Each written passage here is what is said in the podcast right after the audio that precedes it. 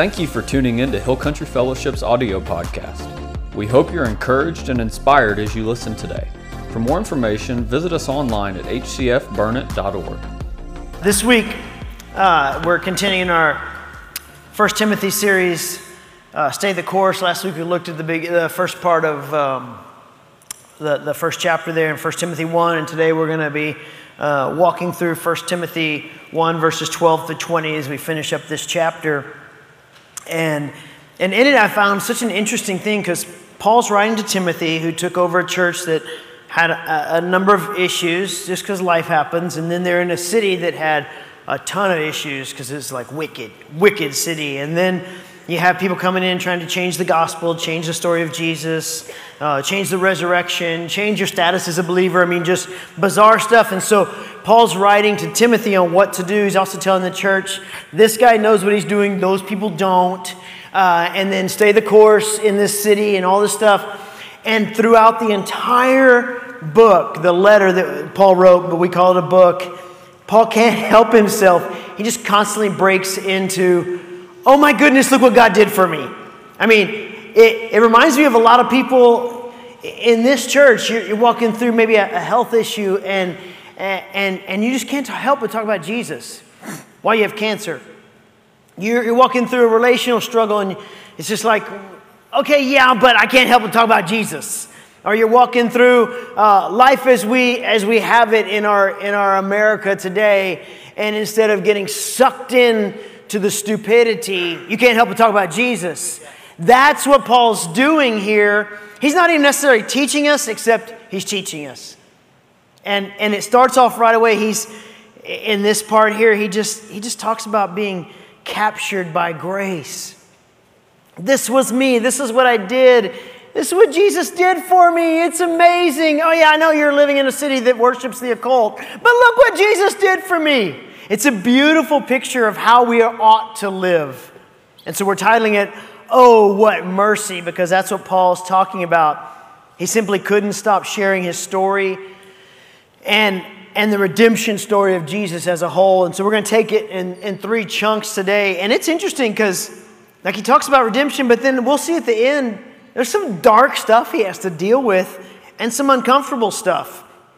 And if you ever came to know Jesus and were like, I can't wait to know Jesus because then I never have to deal with uncomfortable stuff, pull your head out of the sand and realize that life happens and we got to walk that stuff through, but we have a guide.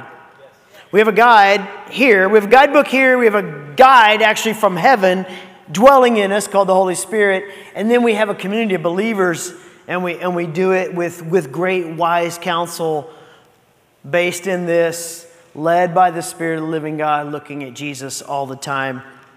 So Paul starts off in, in 1 Timothy 1, verse 12, and he says, I thank Christ Jesus our Lord, who has given me strength to do his work. He considered me trustworthy and appointed me to serve him, even though I used to blaspheme the name of Christ.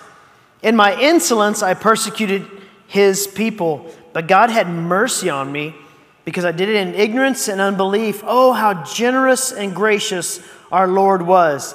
The actual meaning there is He had super abounding grace for me. Grace alone from heaven is super abounding. And then Paul added in like an extra super abounding there. He, he filled me with the faith and love that come from Christ Jesus. So, Jesus saves a blasphemer named Paul who is also a murderer of Christians. That's what he did for a living. And he was given like paperwork to do, to do that. And he's on his way. And so Jesus saves him. And then Jesus considers him trustworthy. This guy, that guy. Remember the guy that was uh, murdered your buddy and murdered your buddy? And remember Stephen? Uh, we all love Stephen. And, and Paul was the one that got him murdered. Yeah, he's trustworthy now. Uh, what? I mean, can you imagine? And, and not only did Jesus consider him trust, trustworthy, but then Jesus appoints Paul to be his personal representative to share the gospel. The main man on the road, the main, the main apostle over the newly formed church. Peter's like the main shepherd, the guy who denied Jesus on the night of his, of his death, is the main shepherd of the church. and Paul is the main apostle of the church. And it's like, uh, who's who's drafting? And you know, anybody ever have like a football team? You're like, who are they drafting? I mean, I've done that my, my year at times with the Steelers fan. I'm like, well, I don't understand the draft picks. Can you, under, can you imagine them going, and Jesus, is, is he still drafting? Is he still making those picks? Because Paul and Peter? Like, come on, man.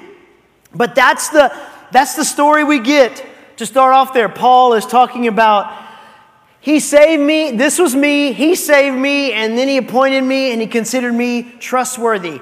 His writing here to Timothy shouted how overjoyed he was.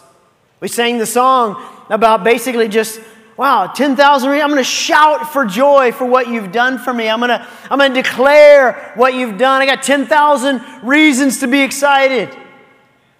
And, and, and nowhere, like we sang earlier, does fear have a play in my life anymore. Like, I'm just, I can't help. I got to shout it out.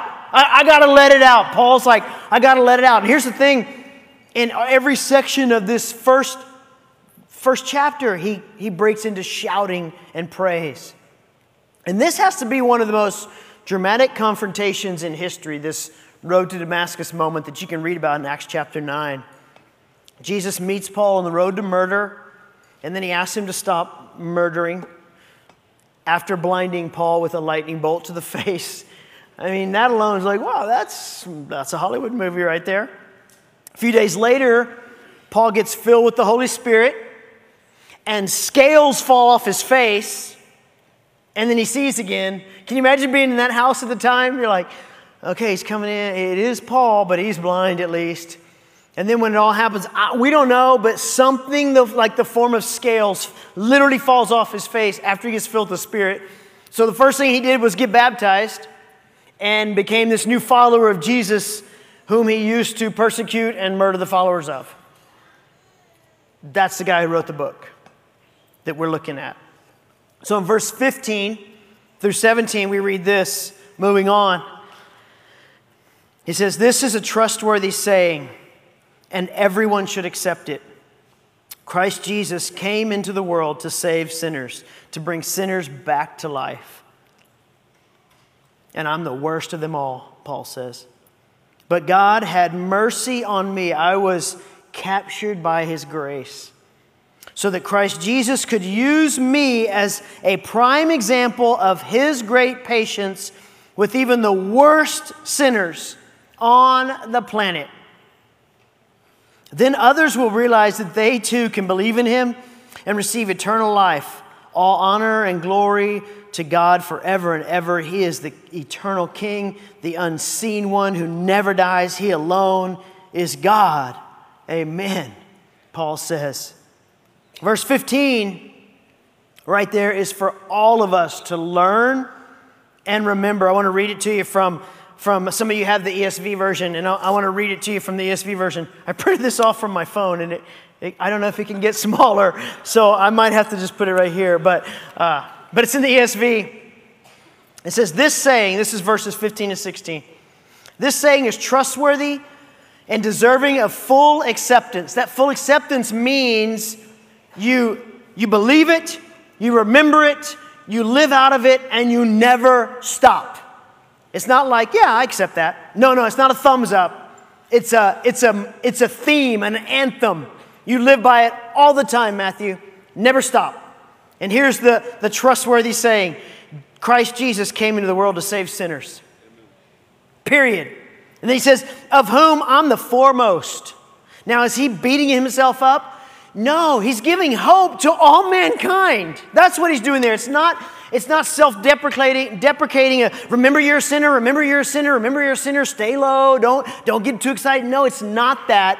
The point is, everyone can get saved. There's not a person in this room. There's not a person listening online. There's not a person listening on the radio. There's not a person in your life that you know or connected to that cannot be saved. That's what Paul is saying. That's the point he's making, not beat yourself up. It's Hey, you all got a shot. You all got a shot.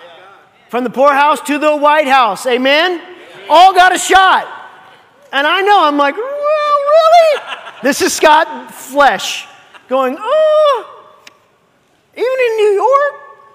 Even in New York. We all got a shot. Everyone has a shot. Of whom I'm the foremost.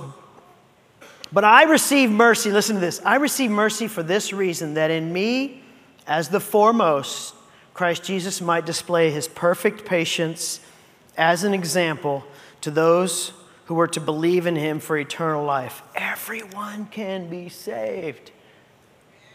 Now, do people get saved with lightning bolts to the face anymore? I don't know. I haven't heard about it. Maybe. There are radical salvation stories. There just are that have nothing to do with a person talking to a person. But I would guess that 99.99% are when we believers talk to those unbelievers and tell them our oh, what mercy stories. Can Jesus do it outside of a human being involved with that human? Yes. Does he? Sure. Does he most of the time? No. We're the vessels, we're the messengers, we're the mouthpieces, we're the stories, we're the foremost. This is how I used to be. This is who I'm now. Can I share with you how much God loves you? That's the point. So, as, as Paul's writing this, he's saying, verses 15, verse 15 is what you have to learn and remember and live out of. As he's writing that, it's what it's all about that Jesus came into the world to save sinners. For Paul, I was this blaspheming sinner. And then Jesus came and he met me on the road to destroy humanity. And he saved my soul. That's what it's all about. That's what matters most that they can receive eternal life. That anyone can get saved and receive eternal life. Anyone. In fact, let's just stop for a moment. Let's just pray for a moment. Who's that person? Like you, you think of that person right now, and you're like, that's the person that I know who's the farthest away from being saved by Jesus. Maybe it breaks your soul, just crushes your heart that that person doesn't follow Jesus. Maybe that person walked away and made a like denounced Christ, and that hurts you. Maybe that person is, is, is a burr under your saddle, and it's like they're so far away from Jesus, and I, have a, such a hard time with him. Who's that person right now? We're going to pray for that person or maybe that couple right now. We're just going to pray that God does a miracle in their lives. And then we're going to pray a bold prayer that God uses us to be a part of that miracle. Let's just pray. Just that person on your mind, on your heart, lift them up right now. Jesus, we come before you right now, the one who saved Paul as he was going to murder your followers on a road and considered him trustworthy and then called him into your service to, to be a missionary for you. We're calling on you, Jesus, to save that guy, that girl, that son, that daughter, that person close to us, that person uh, far from us, that person that came to our mind. Right now, would you save that person? Jesus, right now, even like work, work in the heart Work in the soul, work in the mind of that person. And then Jesus has a bold prayer Would you use me? Like I'm thinking of mine right now, Lord. Person I love, but does not love, like, or even think you're real. But I love him. And everyone in this room, everyone listening that has that person or that couple on their heart and their mind, Number one, give us prayers to pray. Bold, radical, consistent, continual prayers to pray. And then use us, whether it's one more opportunity to tell our story, whether it's one invitation to our home, whether it's I'm just going to sit down and hear their story, bumps and all, anger and all, language and all, whatever it is, Lord, use us. Use us. Oh, what grace you used to save us. You saved me, God, when I shook my fist at you and despised you. You saved every one of us who call you Lord and Savior. So use us now as your vessels to, to see this person to see that one that you created and formed saved and brought into the kingdom of light for eternity. In your name we pray. Amen. See, it's not about keeping rules. It's not about how often I read this and did I, did I check off, did I get all my monthly reading in, although that's fantastic.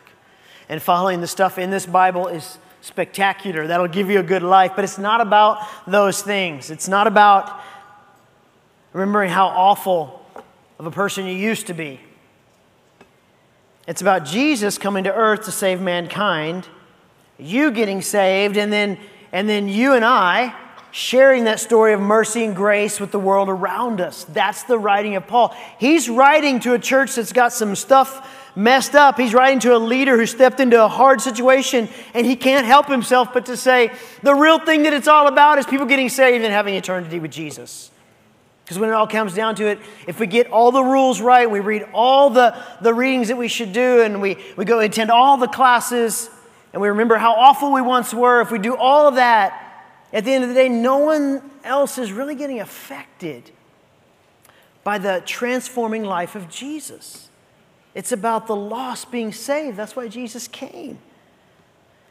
If being reminded about your sin issues and keeping rules was the point of being saved, then why in the world did Jesus give us the two greats in the Bible? The great commandment, love God with all your heart, soul, mind, and strength, and then love people in the same way. And the second grade of the Great Commission, which is then go and tell and see them saved and baptized and discipled and go to the ends of the earth. If, if the point was about me keeping all the rules, why didn't that become the great great? Why didn't Jesus say, hey, love reading the Bible with all your devotion and your to do lists and and don't forget to remember how bad you are.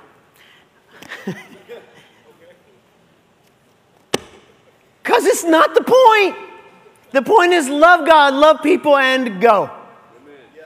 And when we're here, uh, we do need to go across the globe, but we also go across the, the, the office complex, across the street, across the football field, across whatever it is. Just cross the room. Just walk across the room sometimes. Because that person, just like the person in Timbuktu, might breathe their last breath and go to hell. So it's about walking across the room and talking to those people and telling them your story. I mean, there's a lot of important stuff in, in following Jesus and being a believer, but nothing replaces saving sinners. So if we're not committed to going to our neighbors, and going to our families and those we see in pain, those that we see seeking and confused. If we're not committed to going on mission trips across the county and across the globe, then we've forgotten verses 15 and 16. We have to live on mission. That's why I love the, the story of the, the Free Burma Rangers that we're going to be showing next week. And the, the Woodalls, uh, Bruce Woodall is his name, the, the husband. Uh, they're going to be here Sunday morning to share for about five minutes just what God's calling them into. They're selling, he's a doctor, they're selling their practice, their home, their cars, and they're going to live six months a year in Burma, training them how to take care of field injuries. And we're not talking about they're going to take care of sprained ankles, but we're talking about field injuries like people get shot by a wicked army. And they're spending their they, their kids are go, grown and out of the home and they're, gonna, they're moving, they're answering the call to go and live on the mission field and train them how to do that. And then if somebody gets brought in on a helicopter or whatever that's been shot or wounded severely, he's going to operate on them. So they're going to be here to share on Sunday morning. They're going to be here with us that night to do a Q&A as we watch the movie. But, but really the, the movie is, is just story of God calling a family to be on mission. I don't know if he'll call any of y'all to do that kind of mission. Maybe you'll do some of you'll do something even crazier, which would be crazy because I've never made anybody crazier in Jesus' name. Uh, but so maybe, but maybe the crazy thing is he's calling me to, I don't know, go full time with this mission or, or to step into this ministry or, or to start doing this. Maybe the, the craziest thing you've never thought of is I'm going to teach in, in children's church twice a month now. Kids used to freak me out, but God's telling me to do this. I'm excited. Just to say yes to Jesus is the point of life in Jesus. And so they're going to be here to, to share, and then we're going to watch this film. We're going to have a great time. And free candy, popcorn, soda's not bad with air conditioning. Uh, you know, so it won't be a bad thing. Invite your neighbors, invite your friends. Just come and have a blast next Sunday night. I'm also excited about even membership coming up at the end of the service today. Uh, you know, what we're all about the two greats here at Hill Country Fellowship love God, love people, and go. And, and if you've maybe you've just been here for a, a few weeks or maybe a long time, you just want to know more about what, what drives us, what we're passionate about, where we're going, man, come and eat a free meal and, and, and hear about the story of HCF that, that is going to keep going with a dot, dot, dot until Jesus comes back and find out who we are, that we live on mission because verses 15 and 16 matter so much to us. Jesus came to save sinners, of whom we were all the foremost, and, and it's to display His glory that He can save anybody. And that's what we believe, so that's what we live out here at HCF. Paul writes about it more in, in Acts 20 as, he, as he's kind of wrapping up his, his life uh, as a, Uh, uh, in ministry there. It's coming near an end, and, and he says this My life is worth nothing unless I use it for finishing the work assigned me by the Lord Jesus, the work of telling others the good news about the wonderful grace of God. You see, telling people about, about Jesus was a joy to him. And it should always be a joy to us as long as we realize what God saved us from and what God saves us to do. That's what Acts 20 24 is about. It's, it's me realizing what God saved me from, but then also saved me to do. He didn't just save me and say, Here's your fire insurance, hang on, hang on tight, hide in a corner, make sure that nothing bad happens to you. He didn't do that. He said, he said I have eternal life for you, but I also have something for you to do until you stop breathing there. So live on mission for me. That's the point that Paul's making there in Acts 20 and that, that he's telling Timothy in 1 Timothy 1 because of that huge, sweet mercy, Paul's single ambition was to share about that amazing grace, how God unconditionally loves us through Jesus Christ, how God pursued us because of love and He forgives us when we accept His love, when we accept that mercy. He has the mercy ready to give to us. He's like, hey, I'm gonna, I'm gonna remove all the punishment and then I'm gonna pour out grace on you. All you have to do is say yes to it. You do nothing to earn it. I freely give it, but you do have to accept it.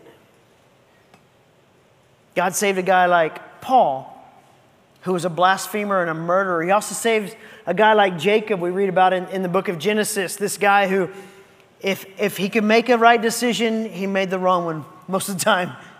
I mean, he just, he was consistently, he, he was very consistent on screwing up. Grandson of Abraham, Abraham was given this promise, and then Isaac was given this promise, and then Jacob came along, and he just kept messing up. Failure after failure after failure. And God was committed to him because he's like, it's not about you, Jacob, it's about what I can do through you. And in, in Genesis 28, we read this beautiful promise God makes him. And he says, I'm with you because I am. I'll protect you because I want to. I'll never leave you, and I will finish giving you every blessing and promise that I promised to your granddad and your dad. You'll get it. And nothing you've done has earned that. I love you that much. I'm showing off in your life. That's what he was telling Jacob. That's the story we get from Jacob. Now, we do see Jacob make some changes near the end and, and, and begin to follow, but he still had some, he went from like having mostly lows to, you know, lots of, lots of roller coaster living, but God was just committed to Jacob simply because he loved. I'm going to prove that it's nothing you do that earns my love. And for those of us who are mindful of it and we remember, like, like verses 15 and 16 of 1 Timothy 1 tell us, the main thing we should be doing is sharing with everyone we can about this good news, this gospel, this story of redemption and salvation. It sh- and it should be our, our most incredible joy to do it, like, like Paul. So, our goal today in looking at this passage is are we actively, proactively, and routinely sharing our mercy stories? What's your mercy story? I don't really have one. What? Are you saved? Yeah, you got one. Maybe you need to figure it out. I don't know. If it's, well, you know, I was raised in the church and then I don't remember much after that. I spend some time figuring out your mercy story. Number one, you have one. Number two, you're supposed to share it. So please don't be sharing with somebody, I don't know what happened. share with them the, the way Jesus saved you and called you into new life and how he forgave you of sin and that it's available to them. Share with them the, the salvation plan and the message of Jesus. Maybe you just need to go classic style, Romans Road. Maybe you, you need to just make it very personal and you just personalize the Romans Road. But you have a mercy story, and are you sharing it? And if you're not, why not? You were saved to tell the story of Jesus in your life. That's why you're left here. That's why I'm left here. When I'm in heaven, I don't have to worry about it. Everyone's a follower and a believer. But here, there's one thing that we do here that we're not going to do in heaven, and that's evangelize, share the story of Jesus. And then in verse 16, when Paul talks about the great patience that Jesus had with him and he has with us, it connects us with 2 Peter 3, mainly verses 9 through 16, where, where Peter's just talking about this great patience that God has and why he has it, why he waits to, re, to redo things. Why are we in this world that seems to be crumbling and spinning downward and on a, on a free fall? Why, God? Why haven't you? Peter tells us very clearly in verse 9, 2 Peter 3 9, he says, he's telling us about the consistent character of a merciful God, and he says, The Lord isn't really being slow about his promise as some people think. No, he's being patient for your sake. He doesn't want anyone to be destroyed, but he wants everyone to repent. You see, that consistent character of a merciful God, it's about one who's always making a way where there is no way. Where nothing is deserved, he makes a way. Where it's impossible, he makes the possible happen. It's because he's motivated by love. I mean, that's even why he made us in the first place. He didn't have to create humanity, he was fine. The Trinity was fine on its own. He wanted to create something, someone's, that he could pour his love into. He's like, that, I don't need them for me. We're good. The three of us, Trinity, we are fully intact. We've been intact for eternity, and we'd be intact for eternity if it was just us. But I want to create and then pour our love into, and I'll make them human, man and woman. I'm gonna make a man, I'm gonna make a woman, and then we're just gonna pour our love into them. And then they're gonna betray us and rebel, and then we're gonna save them. And Jesus is gonna cost you your life, but they're worth it because that's who we're making to love. He was motivated by love. That's what creation is. And then he says, Hey, Vinton, I saved you, so go tell that person who's lost about me because I, I made that person to pour my love into. And I made you and saved you so you could be the voice. That's what it's all about. That's what matters most. Then Peter goes on, and in verses 11 through 14 of 2 Peter 3, he tells us how we need to live as followers of Jesus because people are messed up. They lie, they, they're deceived, they twist the truth, they, they make up major lies in the Bible and about the Bible. They even try to change the truth and say, ah, we figured out the gospel that no one before us ever figured out because we're so brilliant. So here's what it really means. This is what, this is what we really should do as followers of Jesus. So Peter's saying they're going to mess up stuff. And so here's how you live while it's messy until Jesus comes back. He says, live faithful and obedient, live loving and compassionate in spite of them, live pure and full of peace. Don't let them rob your peace. Be mindful of what matters most. so that God's desire to save everyone, like verse 9 says, can happen at the highest level because in verse 16 or 15, Peter writes, Our Lord's patience gives people time to be saved. This is what our beloved brother Paul also wrote to you with the wisdom God gave him, what we're reading today. He's connecting, hey, we got the same story. That great patience is for lost people to get saved. It's not because God's twiddling his thumbs and doesn't know what to do. So, how lovingly patient are we with those people who are boneheads or messed up or, or just depressed or just eh, you know, venomously against the gospel? How lovingly patient are we? I'm so glad that God put patient people in my life. I was just a jerk to the gospel and to Christianity. And he put some of the most patiently loving people who just took it and took it and took it and loved me and loved me and loved me and prayed for me when I was like, that's the dumbest waste of breath. okay, you want to waste your breath? Go ahead, loser. And they just kept praying. And then one day, on the road in between San Marcos and Seguin on Highway 123, it, he broke through all of my facade. I couldn't see anymore, so I had to pull over on the side of the road, and I spent hours just being broken before the Lord. And I drove away fully following Jesus because faithful men and women were patient with me when I couldn't care less. So, how patient are we being with others? And then Paul breaks into this beautiful doxology, this expression of praise in verse 17. He's, he's saying, This is what God did for my life. And then he's just like, And here's who he is. I just can't help but break out in praise for him. And then he wraps up with this that seems like kind of an oddball ending to a, to a point. We call them chapters. He didn't really have chapters, but he was writing a point. And it seems so odd until you look at it in context of his story.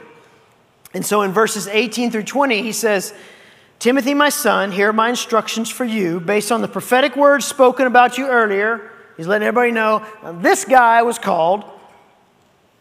May they help you fight well in the Lord's battles. Hang on, Timothy, it's not always going to be easy. Cling to your faith in Christ and keep your conscience clear, for some people have deliberately violated their consciences. As a result, their faith has been shipwrecked. Hymenaeus and Alexander are two examples. How did I get called out? Uh oh, awkward.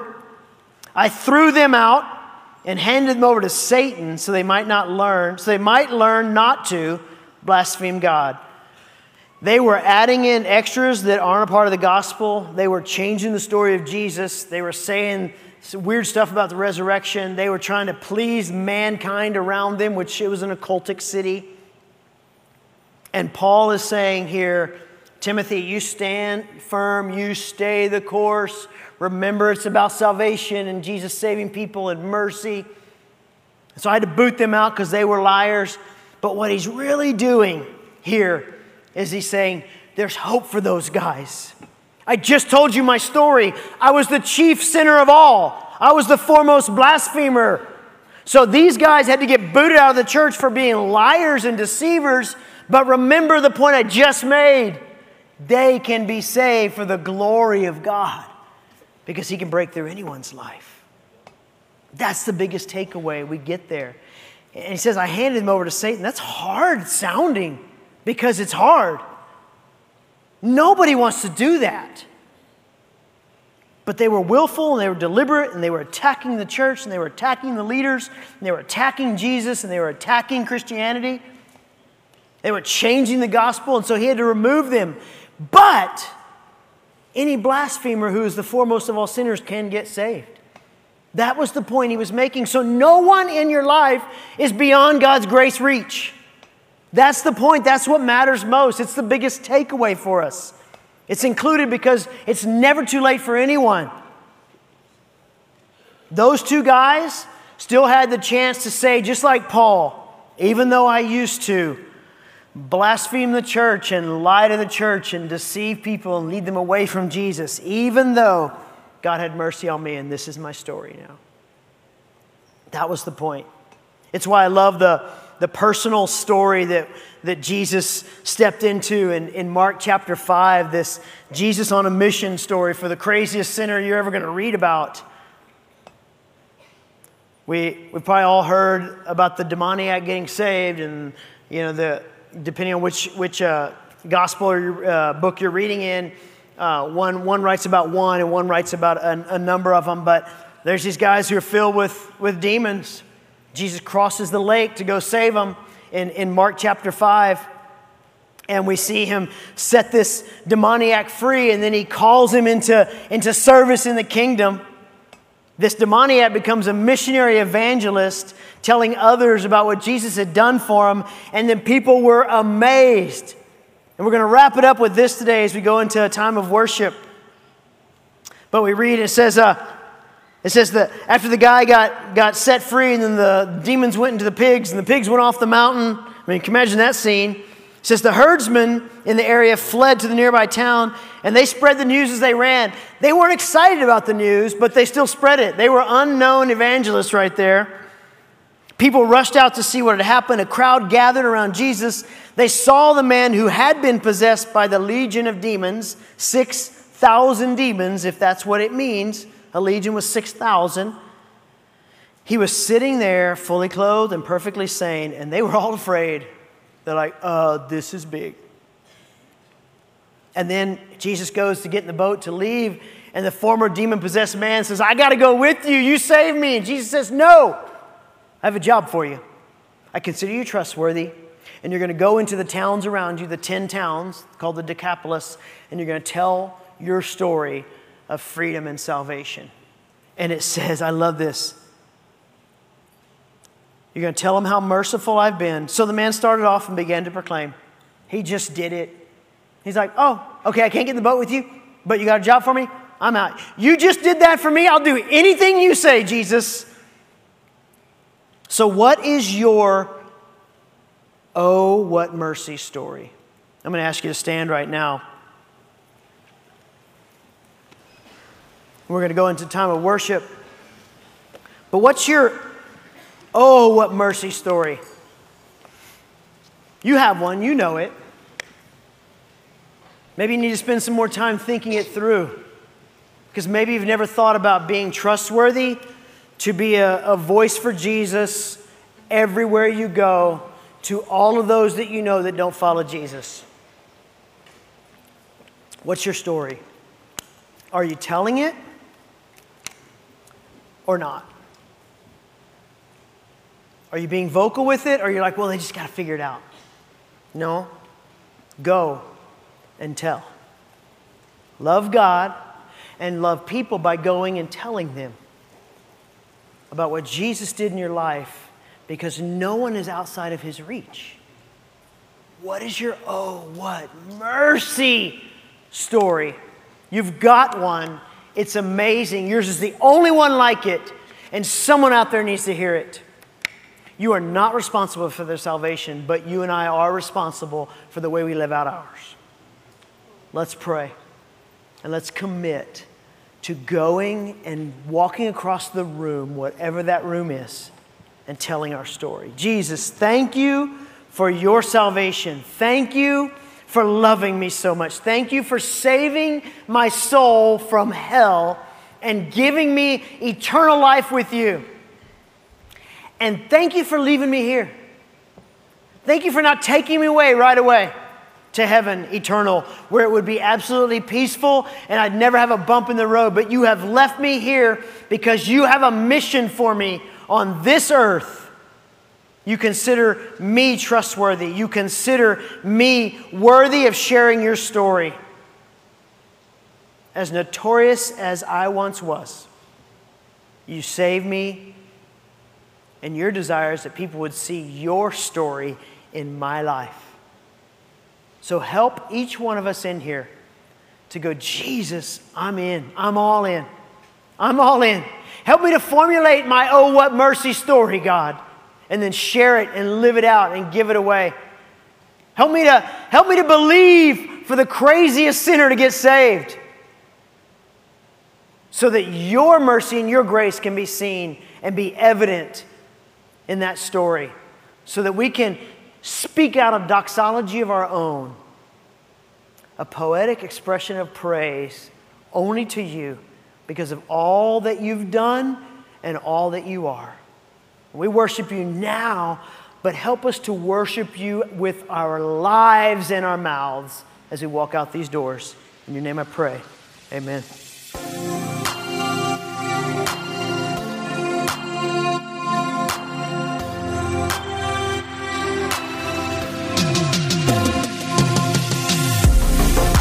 Thank you for listening. For more sermons and full service replays, visit our media page on hcfburnett.org and follow us on social media. God bless and have a great week.